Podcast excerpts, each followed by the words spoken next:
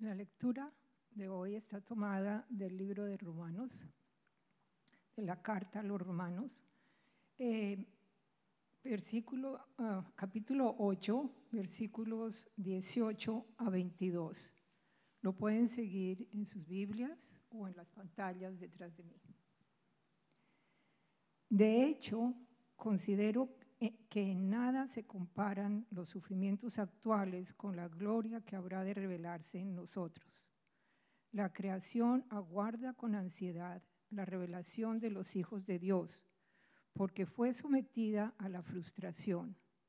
Esto no sucedió por su propia voluntad, sino por la del que así lo dispuso, pero queda la firme esperanza de que la creación misma ha de ser liberada de la corrupción que la esclaviza para así alcanzar la gloriosa libertad de los hijos de Dios.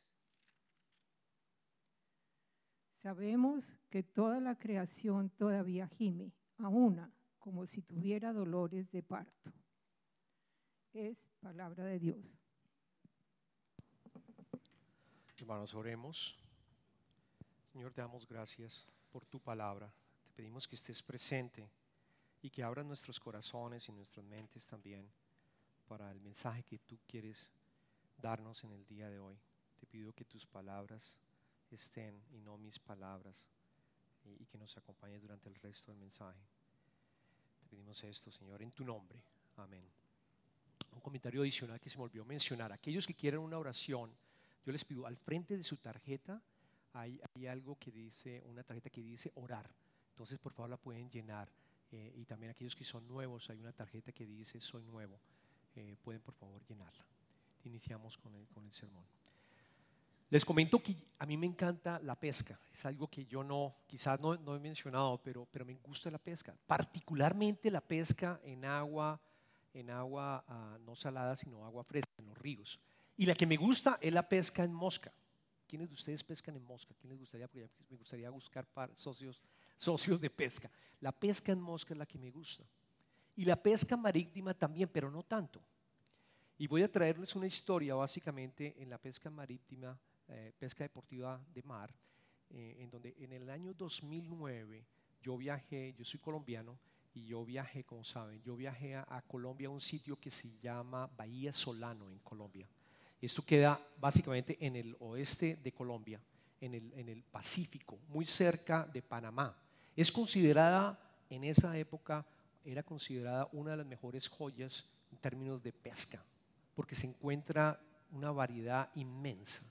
Y la verdad fue muy lindo cuando me fui con mis socios, mis, socios de, de, pesca, de colombianos, porque pescamos de todo.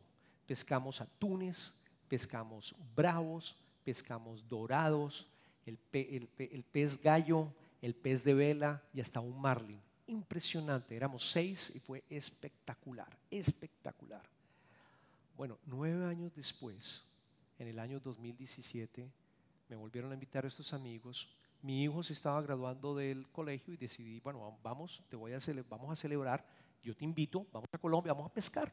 Y estuvimos pescando nuevamente, pero la situación cambió dramáticamente pescamos muy poco. Durante tres días estamos en pesca y el primero no pescamos absolutamente nada. Todo el día en el mar y no encontramos nada. Y le preguntamos a los pescadores y a los que habíamos contratado qué había pasado, qué, qué era lo que había ocurrido en nueve años como para ver ese cambio tan dramático. La respuesta de ellos es, fue, estamos acongojados, ha habido pesca industrial, incluso ilegal, buques han entrado por la costa de Panamá, no necesariamente panameños, pero buques que no sabemos y han afectado nuestra fauna. Ellos obviamente se quejaron, estaba la Armada Nacional Colombiana, de hecho los vimos navegando, pero el daño ya se había hecho, ya había ocurrido. Y no es, no es sorpresa, sabemos que la creación y el mundo está siendo afectada por el calentamiento global, está siendo afectada por la biodiversidad y está siendo también afectada en nuestros mares. No es una mentira de que ha venido degradándose la creación. De hecho, yo les traigo un gráfico en la revista The Economist. Salió un artículo sobre el calentamiento global. vamos a colocar el gráfico. Y el gráfico muestra el promedio de la temperatura de la Tierra. La temperatura, este es el promedio, les voy a eh, explicar el gráfico. Cada lineecita desde el año 1850 hasta el año 2019 está mostrando la temperatura global. Obviamente no ver el número, sino está escrito con colores. En el sentido que si los colores son azules o negros, significa que la temperatura, si es oscura, fue menor que la temperatura global de los anteriores 40 años. Donde se coloquen ustedes los últimos 40 años, hay un, hay un reflejo de la temperatura y se pueden dar cuenta que a medida que vamos avanzando, los colores pasan a amarillo, incluso pasan a rojo, mucho más rojo. Significa que los últimos, eh, eh, donde se coloquen ustedes, los últimos 40 años, ha sido mucho más y mucho más caliente. El calentamiento global está ocurriendo. En, el Tratado de París del año 2015, 197 países se reunieron y todos firmamos, todos firmamos que íbamos a trabajar, todos los países, en lograr la reducción de los gases. Pero ¿qué ocurrió? Del año 2015 a 2020, todos los países en este momento, lo pueden validar, no han llegado a su métrica, no han llegado a cumplir la emisión de los gases, eh, de, los gases de, del tipo invernadero. A nivel de biodiversidad, estaba leyendo, ha habido una reducción de casi el 60% de la población marítima y de los animales mamíferos, 60% en los últimos 40 años. Y por último, en los océanos. Estaba leyendo un reporte Planeta Vivo. Habla de que solo el 3% de los océanos en el mundo están todavía de cierta manera vírgenes sin haber sido afectados por, por el hombre en la, en la pesca industrial. Podemos eliminar el gráfico, Janet. ¿Por qué? ¿Por qué está ocurriendo esta degradación? Estamos iniciando las series, hermano, las hermanos y hermanas, estamos iniciando las series llamada Quebrantado. Porque hemos venido hablando sobre soy nuevo, hemos venido hablando que somos una nueva creación en Cristo, acuérdense, Hemos venido definiendo qué significa nuevo hoy en día en la sociedad, pero vamos a iniciar por tres semanas, vamos a recordar que tenemos que que realmente tenemos que convertirnos en nuevas criaturas en Cristo, porque estamos quebrantados. No solamente nosotros, sino también la creación. La creación está quebrantada. En estas tres semanas vamos a hacerlo pero hoy en particular vamos a estar hablando de la creación. Escuchamos los versos de la epístola de Pablo a los romanos en el capítulo 8. Que de verdad les, los invito para el capítulo 8 que, que lo lean, porque hay un comentarista que dice que si la Biblia fuera, fuera un, un anillo, ¿no? Y la joya una de, las joyas que tiene ese anillo es Romanos. El capítulo 8 es la, que más brilla. Es, muy lindo este capítulo porque resume toda la obra de nuestro Señor Jesucristo. Resume también cómo nosotros vamos a ser glorificados. Parte de eso lo leímos en los, en los versos. En los versos leímos cuatro veces Pablo está hablando de la creación cuatro veces. Habla de la creación. La primera pregunta que tenemos que hacernos es, en la creación, cuando él habla de la creación, ¿está hablando de los seres humanos o está hablando solamente de los animales? Está hablando de, de los animales y de la tierra. No está hablando de los seres humanos. Y para eso vamos a ir al primer verso, el verso 19, para que, para que para que eh, entendamos la, respuesta. En Romanos capítulo 8, versículo 19 dice, la creación aguarda con ansiedad la revelación de los hijos de Dios. Noten que está hablando de la creación y está hablando de los hijos de Dios.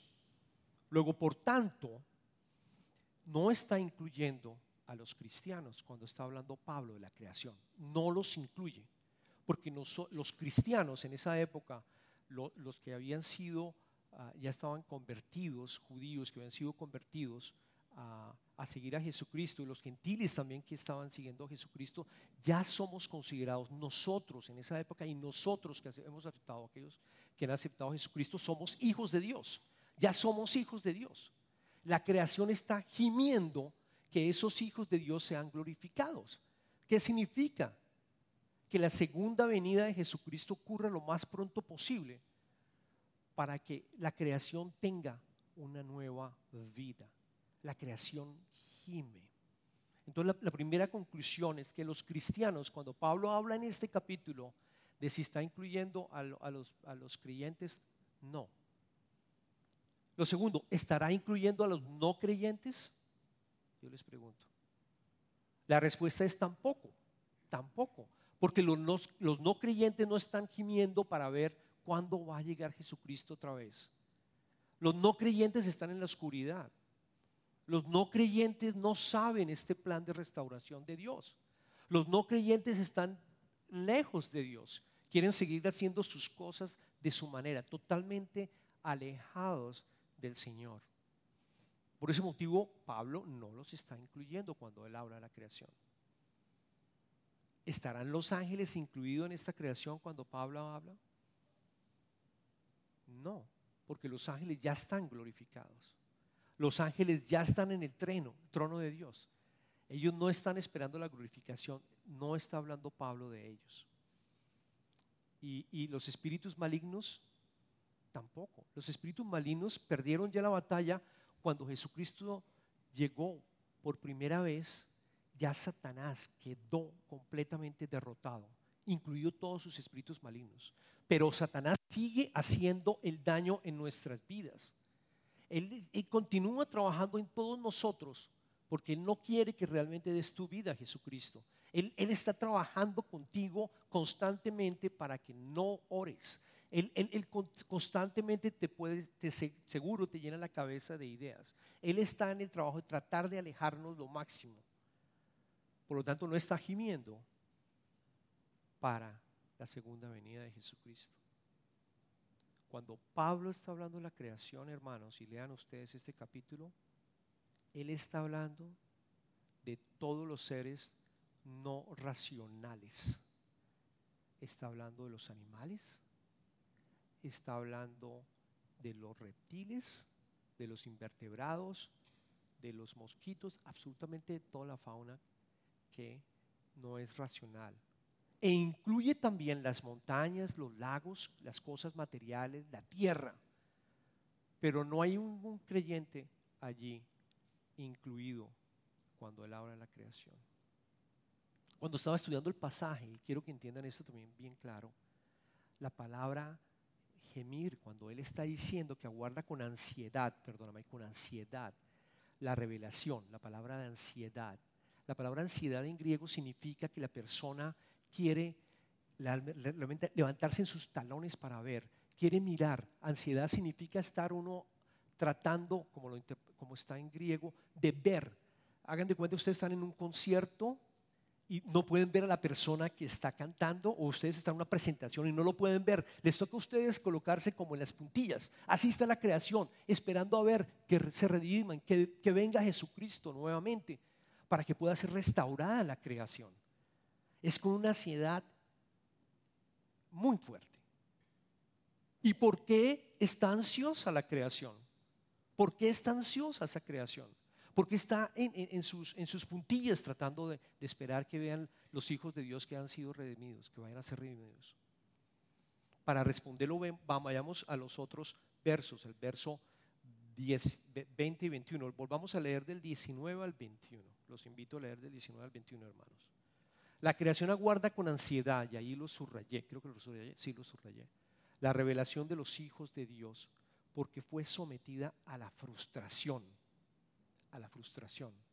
Esto no sucedió por su propia voluntad, sino por la del que así lo dispuso, pero queda la firme esperanza de que la creación misma ha de ser liberada de la corrupción que la esclaviza, para así alcanzar la gloriosa libertad de los hijos de Dios. Entonces, ¿por qué está la creación ansiosa esperando? El verso 20 da la respuesta. Y da la respuesta porque está frustrada. Está frustrada la creación. La tierra, lo que hemos hablado, está completamente frustrada porque no puede naturalmente hacer lo que, por lo cual fue diseñada la tierra por Dios. En la, me gusta mucho la traducción, la nueva traducción viviente explica mejor el verso 20 porque dice, contra su propia voluntad, toda la creación quedó sujeta a la maldición de Dios. Esa es la razón por la cual la creación está frustrada, porque la tierra está maldita por Dios.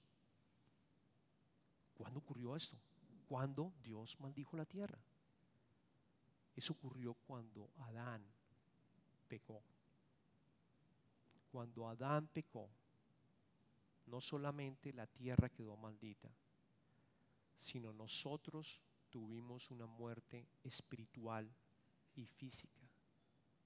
Y Satán también tuvo la promesa que él iba a ser, ¿cómo se dice?, pisoteado completamente por, por Jesucristo cuando viniera. Hubo tres efectos bien importantes, pero vamos a concentrarnos en el de la creación. Hermanos, la creación quedó maldita por Dios en ese momento. Vamos a leer Génesis para recordar en Génesis, capítulo 3, versículos 17 y 18. Recordemos lo que le dijo Dios al hombre, a Adán. Le dijo al hombre, le dijo, por cuanto le hiciste caso tú a tu mujer y comiste del árbol de que te prohibí comer, maldita será la tierra por tu culpa. Con penosos trabajos comerás de ella todos los días de tu vida la tierra te producirá cardos y espinas y comerás hierbas silvestres. Y la creación quedó maldita cuando en realidad la creación iba a ser en alianza, iba a trabajar con el ser humano, con todos nosotros. Pasó de ser un aliado, pasó de ser prácticamente un enemigo y nosotros sufrir también por esto. Y tendremos que trabajar, lo dice la Biblia, con el sudor de nuestra frente y tenemos que, que trabajar para obtener nuestro alimento. Lo otro, lo otro interesante que ocurre es que la, la creación, en la creación original había paz entre incluso los animales. Y eso se perdió completamente. Y lo vemos hoy en día. Lo vemos hoy en día. Yo estaba mirando un, un, documental de la BBC en Londres y una película que no, no, es película, es un documental que se llama Planet Earth, si lo pueden ver. Ahí se van a dar cuenta de cómo los animales sobreviven, que es la ley del más grande, es la ley de la, de la violencia, de los colmillos. vemos leones atacando hienas y, vemos leones también o leopardos atacando jirafas, sangriento, violento. Los animales mueren, los animales sufren. La tierra está, la tierra está maldita hay ciclones, hay huracanes, hay virus, acabamos de, orar por China, hay todo tipo de, situaciones, porque la tierra está matilda, maldita, perdón, y está esperando, esperando que puedan los hermanos, que Jesucristo regresar y pueda llegar a crear, pueda llegar a crearse una nueva tierra. Para comentarles la idea de por qué la tierra, la creación, fue diseñada no para ser como la estamos viendo. Voy a leer sobre el profeta, leamos sobre el profeta Isaías en el capítulo 11, versículos 6 al 9. Acompáñenme, por favor. Esta es una imagen, esta es una imagen de cómo luce la tierra y la nueva creación una vez Jesucristo vuelva por segunda vez una vez Jesucristo vuelva por segunda vez. Volvámoslo, leámoslo, leámoslo. Hermanos, el lobo vivirá con el cordero, el leopardo se echará con el cabrito y juntos andarán el ternero, andarán el ternero, perdón, andarán el ternero y el cachorro de león y un niño pequeño los guiará. La vaca pastará con la osa sus crías se echarán juntas y el león comerá paja como el buey. Jugará el niño de pecho junto a la cueva de la cobra, y el recién destetado meterá la mano en el nido de la víbora. Ningún daño ni estrago en todo mi monte santo, porque rebosará la tierra con el conocimiento del Señor, como rebosa el mar con las aguas. ¿No es fascinante pensar en esta creación? Que seguramente fue la que conoció a Adán y Beba. E, e, esto, esto nos motiva realmente a, a, tener esa esperanza de lo que va a ser la nueva tierra y el nuevo cielo. Y le soy sincero, cuando durante mi vida yo siempre he pensado que el cielo, obviamente cuando, cuando muramos vamos a estar con el Señor y lo vamos a encontrar y vamos a estar en el cielo, pero la verdad yo, yo, como que no, no incluía la creación, no incluía la tierra, no la incluía. Y yo quiero que cambien, cambien esa imagen, porque lo dice claramente en Revelación, en el, libro en el libro de Apocalipsis, Revelation, en el libro, que Jerusalén va, a surgir una nueva Jerusalén, una nueva tierra, un nuevo, un nuevo cielo. Dios va a estar con nosotros. Entonces, su imagen, cuando ustedes piensen de, cómo va a ser nuestra vida glorificada, vamos a tener un cuerpo glorioso y va a haber creación.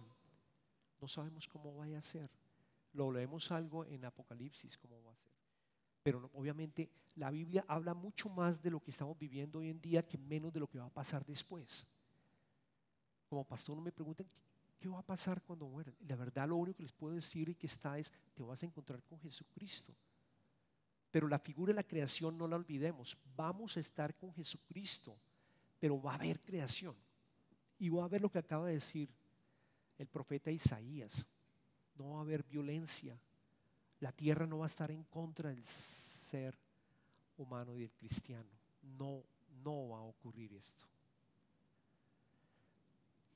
Cuando leemos en Romanos capítulo 22, leamos este verso, pasemos a, terminar lo que Pablo, perdón, sí, lo que Pablo estaba mencionando. En el versículo 22 dice, sabemos que toda la creación todavía gime a una como si tuviera dolores de parto. Y eso es lo que está ocurriendo. La, la tierra está gimiendo como si tuviera dolores de parto. Quiero que se coloquen en, la época de Pablo, en, los años 50 después de Jesucristo. En esa época no, obviamente no había hospitales, no había anestesia. ¿Se imaginan el dolor de una mujer teniendo un bebé en esa época? Es el mismo dolor que Pablo quiere reflejar lo que la creación está sintiendo en este momento. Yo, yo, yo tengo tres hijos y un hijo un hijo nació en Colombia. Le doy gracias al doctor que allá en Colombia, yo no sé en sus países, pero en, Colombia en la época que nació mi hijo no nos permitían entrar a, ver el nacimiento de los hijos eh, como en este país. Entonces para mí pues, no, no, no, recibí como el impacto de, todo lo que nuestras esposas, aquellas que son madres, sufren. Y en este país, pues el, doctor me invitó, mire, eh, participe, puede entrar, no tiene ningún problema, acompaña a su esposa. Y mis compañeros también americanos decían, this is what you have to do, you have to. Efectivamente, pues, pues fui en el nacimiento de, Carolina, pero, pero les confieso, Carolina y mi otro fue traumático para mí, para mí fue traumático, porque, porque Ana, Ana, Ana fue muy rápida en, su proceso de, tener los niños, pero, pero la, medicina por si no tenía mucho efecto. Parece que, o sea, bueno, quizás normal, me dijo que no lo incluyera, pero yo les puedo comentar, yo vi mucho sufrimiento. Yo le decía al doctor, haga algo, haga algo. La verdad, el dolor de parto es muy, pero muy fuerte. Afortunadamente soy hombre no mujer para, comentarlos. Pero lo que Pablo quiere reflejar, Pablo quiere reflejar ese dolor que tiene la creación de lo que está ocurriendo y su frustración porque ha sido, ha sido maldita por Dios. Y, vamos, a, leamos a Jesús. Jesús en el Evangelio de Marcos, capítulo 13, versículo 8, cuando Jesús habla del fin del mundo, pongan atención a lo que Jesucristo dice. Se levantará nación contra nación y reino contra reino. Habrá terremotos por todas partes. También habrá hambre. Esto será apenas el comienzo de los dolores. De los dolores. La palabra griega dolores es la misma palabra que usó Pablo. Son los dolores del parto. La creación está en este momento en proceso de parto. Está adolorida esperando que salga el nuevo ser. ¿Cuál es ese nuevo ser? La nueva tierra y el nuevo cielo. Amén. Cuando Jesucristo venga por segunda vez, Él está esperando eso. Y estamos viviendo los últimos tiempos. Por eso, hermanos, es importante también que nosotros como cristianos llamemos a otros a que conozcan al Señor. Porque va a haber vida eterna a, e, aquellos que no lo acepten, va a haber vida eterna, pero alejado de Dios por una eternidad. Yo no quiero ser parte de esa vida eterna. Yo quiero estar con Él y poder encontrar a Jesucristo. Y que adicionalmente pueda disfrutarlo desde acá. Porque lo he mencionado varias veces, el reino de Dios tú lo disfrutas aquí.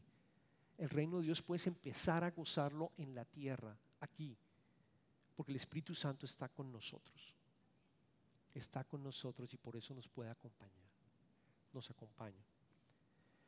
Por último, yo quería leer, a leerles a ustedes las buenas nuevas del versículo 18, que fue el primero que leemos, pero, lo quiero colocar al final, porque, Pablo resume muy bien en este verso y nos da esperanza, hermanos.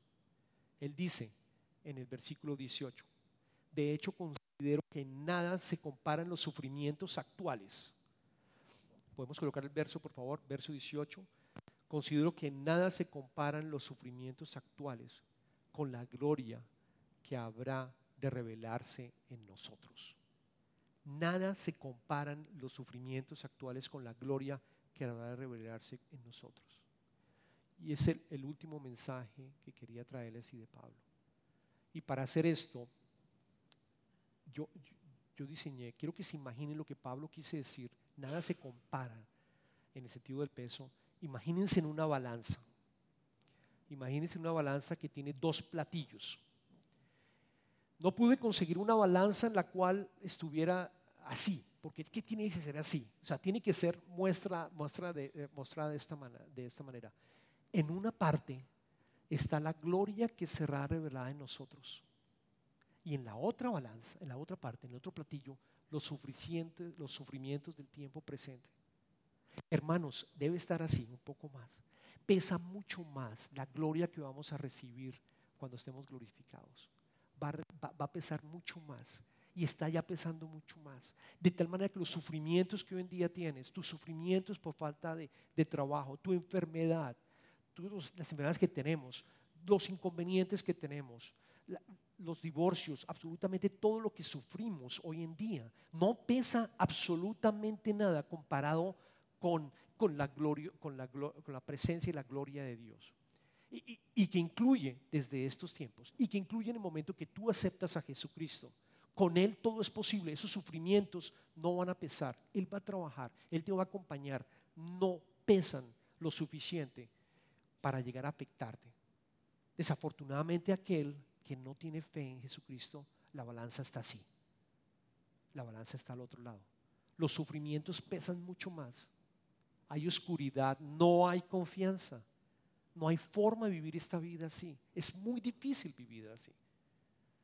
Tenemos que estar de esta manera, balanceado de esta manera, siempre pensando, siempre pensando que la gloria será revelada en nosotros y empieza a ser revelada una vez acepta a Jesucristo en este momento. No olvidemos esto, hermanos. Quiero que me acompañen con oración.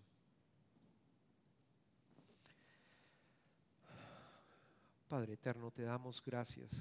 Te damos gracias, Señor Jesucristo, por lo que has hecho por todos nosotros, de venir a convertirte en un ser humano divino y humano y de estar en la tierra para redimirnos para redimirnos a todos y poder tener vida eterna y disfrutar de un nuevo cielo y de una nueva tierra cuando tú vuelvas otra vez. Te damos gracias por eso, Señor. Y te pedimos, Señor, que nos des la fortaleza para que podamos ser cristianos y, podamos expresar la luz y, y la esperanza a todos los, al resto que no te conoce, Señor. Porque todos cristianos estamos en una misión por ti. De una u otra manera es algo que tenemos que estar trabajando y te pedimos que nos des esa fortaleza para seguir avanzando, Señor, en el trabajo en tu reino. En este momento, Señor, entramos en el proceso de las ofrendas. Te damos gracias por todos aquellos hermanos que están entregando parte de sus bendiciones, Señor. Bendícelos también. Bendícelos a ellos que están ayudando al reino, Señor. Te pedimos todo esto, Señor, en tu nombre, Jesucristo. Amén.